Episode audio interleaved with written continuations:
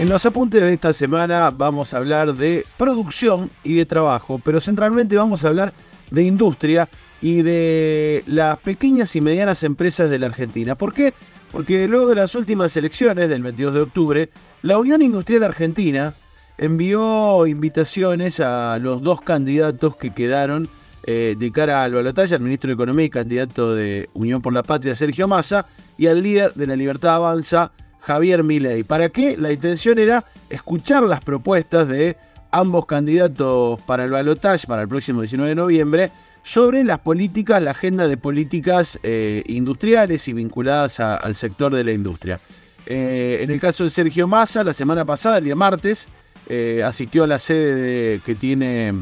la Casa Fabril en el microcentro porteño y fue recibido por la junta directiva que, que encabeza Daniel Funes de Rioja. Eh, ¿Qué dicen los industriales? Que eh, todavía no recibieron ninguna respuesta de Javier Milei y lo único que recibieron fue algunos comentarios del entorno del candidato libertario que dijeron que no va a asistir a la Unión Industrial Argentina. Esto ha generado una serie de, comentarios de dirigentes industriales en torno al tema de la actitud de Javier Milei. Por ejemplo, el vicepresidente regional de la UIA, eh, Guillermo Moretti, eh, cuestionó a Milei por rechazar la invitación y mostró preocupación porque en su plataforma, dice Moretti, en la plataforma de Milei, no se nombra nunca al sector de la industria. Eh, dice, Milei no viene a la UIA y si uno mira la plataforma, jamás nombra al sector de la industria. La única referencia que tenemos de alguien cercano al entorno de Milei son las declaraciones de Darío Epstein, el Día de la Industria de Entre Ríos, que dijo eh, que directamente iba a hacer una política de apertura total y que a las empresas le daban dos años, a las empresas argentinas, para ponerse a la misma altura de las empresas del mundo, decía Epstein de, Alemania, por ejemplo, eh, y, si no, y si no, que desaparezcan las que tengan que desaparecer. El empresariado dice, bueno, evidentemente no tienen ni la menor idea de lo que es una máquina, una tuerca o un bulón. Eh, Plantea también Walter Andriosi, miembro del comité ejecutivo de la UIA, dice, una apertura basada en dogmatismo ideológico será un nuevo golpe mortal para cientos de pymes, un aumento de la desocupación y un nuevo ciclo de reversión del desarrollo. Solo con un par de grandes empresas, dice Andriosi, eh, es insuficiente para lograr una sociedad más inclusiva, más allá del rol estratégico de lo mismo que, nosotros valoramos. Dice, bueno, dicen los industriales, está bien lo de las grandes empresas, pero acá si no, si no hay una política particular para las pymes. Y ahora vamos a ver un poquito cómo es el peso de las pequeñas y medianas industrias en la Argentina. Estamos hablando de empresas de menos de 100 trabajadores eh, y que tienen eh, y que no tienen las facturaciones millonarias de, las grandes multinacionales. Eh, pero efectivamente el área de, de, la industria y de la producción, cuando uno ve la plataforma de Javier Milei, la política industrial es realmente incierta, no aparece nombrado en ningún, en ningún momento en su plan de gobierno ni siquiera la palabra industria. Eh, como decíamos, la única referencia que hubo, eh, la, la, única referencia que uno encuentra en el plan de gobierno de Miley, dice apertura comercial unilateral a la chilena, comercio libre, el comercio libre produce bienes de mejor calidad a mejor precio. Eh, dice así textualmente el documento que tiene la plataforma de la libertad avanza. El único indicio sobre cuál va a ser la mirada industrial de Milei, decíamos, lo dio Darío Epstein, que es uno de los asesores económicos de Javier Milei, que a principios de septiembre estuvo en, una actividad en Entre Ríos por el Día de la Industria, y ahí dijo, bueno, eh, las empresas van a tener que cambiar la cultura porque muchos son planeros industriales, dice Epstein. Si sale todo bien en el país, las empresas no van a estar golpeando la puerta del gobierno, que trabajen y que produzcan. Y si algunas empresas y sectores no tienen la fortaleza eh, otros como la agroindustria no van a tener ningún inconveniente, dice Epstein. Em, de, los equipos de trabajo de Miley con respecto a este área, el único dato que trascendió es que uno de los asesores que, eh, que está trabajando con Miley y que está ya teniendo algunas reuniones con el sector industrial eh, es Federico Ovejero, que es ni más ni menos que el ex vicepresidente regional de General Motors. Eh, un hombre de asuntos corporativos que ha trabajado toda su vida en, multinacionales eh, y que renunció en junio pasado a, General Motors tras ocho años en la empresa. Eh, Ovejero no, no asegura que va a pasar la función pública, pero sí está trabajando en un plan industrial, dicen desde la Libertad Avanza, para el que, se viene reuniendo con diferentes referentes de, de las ramas productivas. Eso es lo que se conoce hasta hoy y por eso también la preocupación de todo el sector industrial. Digo, teniendo en cuenta que no estamos hablando ni de sectores políticos antagónicos con la idea del libre comercio, ni antagónicos con la idea eh, de, la producción eh, o, de, la industria y el empleo. Eh, digo, nadie podría acusar a Funes Rioja ni de kirchnerista ni de chavista, como suelen acusar a cualquiera que piense distinto a Javier Milei, eh, pero realmente eh, es preocupante. ¿Y por qué? Bueno, por estos números que vamos a contar. Hace poquito se dio desde, la Secretaría de Producción, desde el, Gobierno Nacional, una serie de estadísticas en torno al peso que tiene la micro, la pequeña y la mediana empresa en la Argentina. Según una estadística oficial, según una estadística oficial emitida en junio de este año,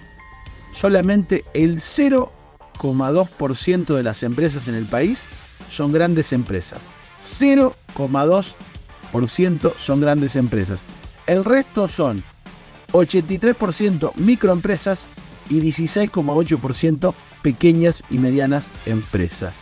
Eh, de acuerdo a lo que dice la CAMEL, la Confederación Argentina de la Mediana Empresa, eh, las pymes son la fuerza productiva de mayor importancia en la Argentina eh, como decíamos, más del 95% de las empresas tienen menos de 100 empleados eh, y el 51% del empleo formal está impulsado por las pymes. La mitad del empleo formal en la Argentina lo brindan las pequeñas y medianas industrias. Estamos hablando hoy de 6,2 millones de empleos de trabajos formales eh, que da también por las características de las pymes eh, arraigo y desarrollo económico en las regiones donde están, donde están instaladas. En el primer trimestre de este año, en el primer trimestre de este año, las pequeñas, las, micro, pequeñas y medianas empresas crearon 140.000 puestos de trabajo con respecto al mismo periodo del año pasado. Es además la industria del sector que más aportó al crecimiento del PBI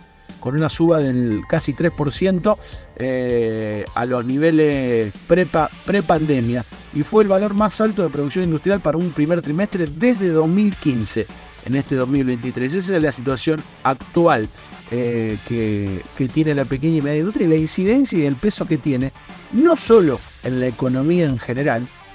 sino en la generación de empleo genuino en particular. Em,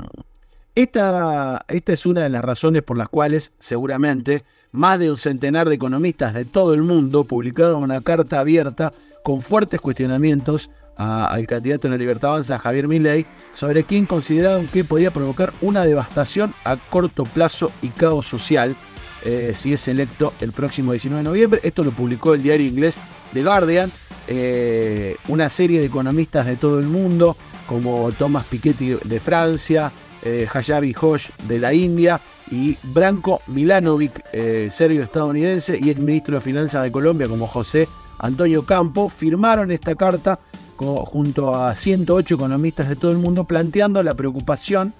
sobre este experimento económico que plantea ley que como vemos, digo, en un país como Argentina, donde el peso de la industria y de la pequeña y mediana empresa sobre todo es fundamental para la economía y la generación de empleo, no está absolutamente em, puesto ni en valor, ni siquiera está eh, pensado cuál va a ser la política para el sector. Digo, evidentemente no hay un plan económico que coincida con la realidad argentina y que, como dicen, pueda generar desarrollo. Y sobre todo pensando que uno de los principales problemas que se plantean en la Argentina y que incluso muchas veces uno ha escuchado a, la trupe libertaria plantear como principal problema del país es la falta de empleo, la desocupación y la pobreza que eso genera. Eh, no hay o uno no ve cómo sin la industria, sin la producción y sin las pequeñas y medianas empresas va a ser posible un plan económico que genere no solo empleo, sino además empleo genuino y de calidad. Digo, estamos hablando, contábamos en la columna de la semana pasada, la precarización que sufren hoy los jóvenes en la Argentina a partir de los, datos del RENATEP, eh, y en torno a, los trabajadores de la economía popular, que en su mayoría son jóvenes y no han podido acceder eh, ni a los beneficios ni a las formas de trabajo que implica tener una jubilación, tener una obra social, tener un trabajo en blanco en la Argentina. Bueno, la verdad que uno no ve en el, en el plan de Javier Milei, y no solamente uno no ve, ni los industriales, ni los economistas del mundo, ni las referencias políticas, nadie, absolutamente nadie puede constatar que esté tenido en cuenta en los planes de Milley la industria y la producción. Realmente es imposible pensar un proyecto que incluya a las grandes mayorías en Argentina si no está pensado con un desarrollo industrial y un desarrollo productivo. Algo que también ha sido golpeado durante el gobierno de Alberto Fernández y que también va a ser un desafío en el caso de que gane Sergio Massa de poder eh, impulsar este famoso agregado de valor que tanto se plantea, este famoso desarrollo productivo que tanto se plantea y que no quede simplemente en un modelo basado en la agroexportación, en la exportación de petróleo o en la exportación de gas o ahora en la exportación de litio sin procesar. Realmente acá parece estar la clave y el desafío eh, que enfrenta la Argentina para los próximos, como le gusta decir a Milei, 30 o 40 años y que tiene que ver con si vamos a ser un país industrial, productivo, inclusivo y con empleo real y digno, o vamos a ser un país que va a sobrar una gran cantidad de la población de argentinos y argentinas.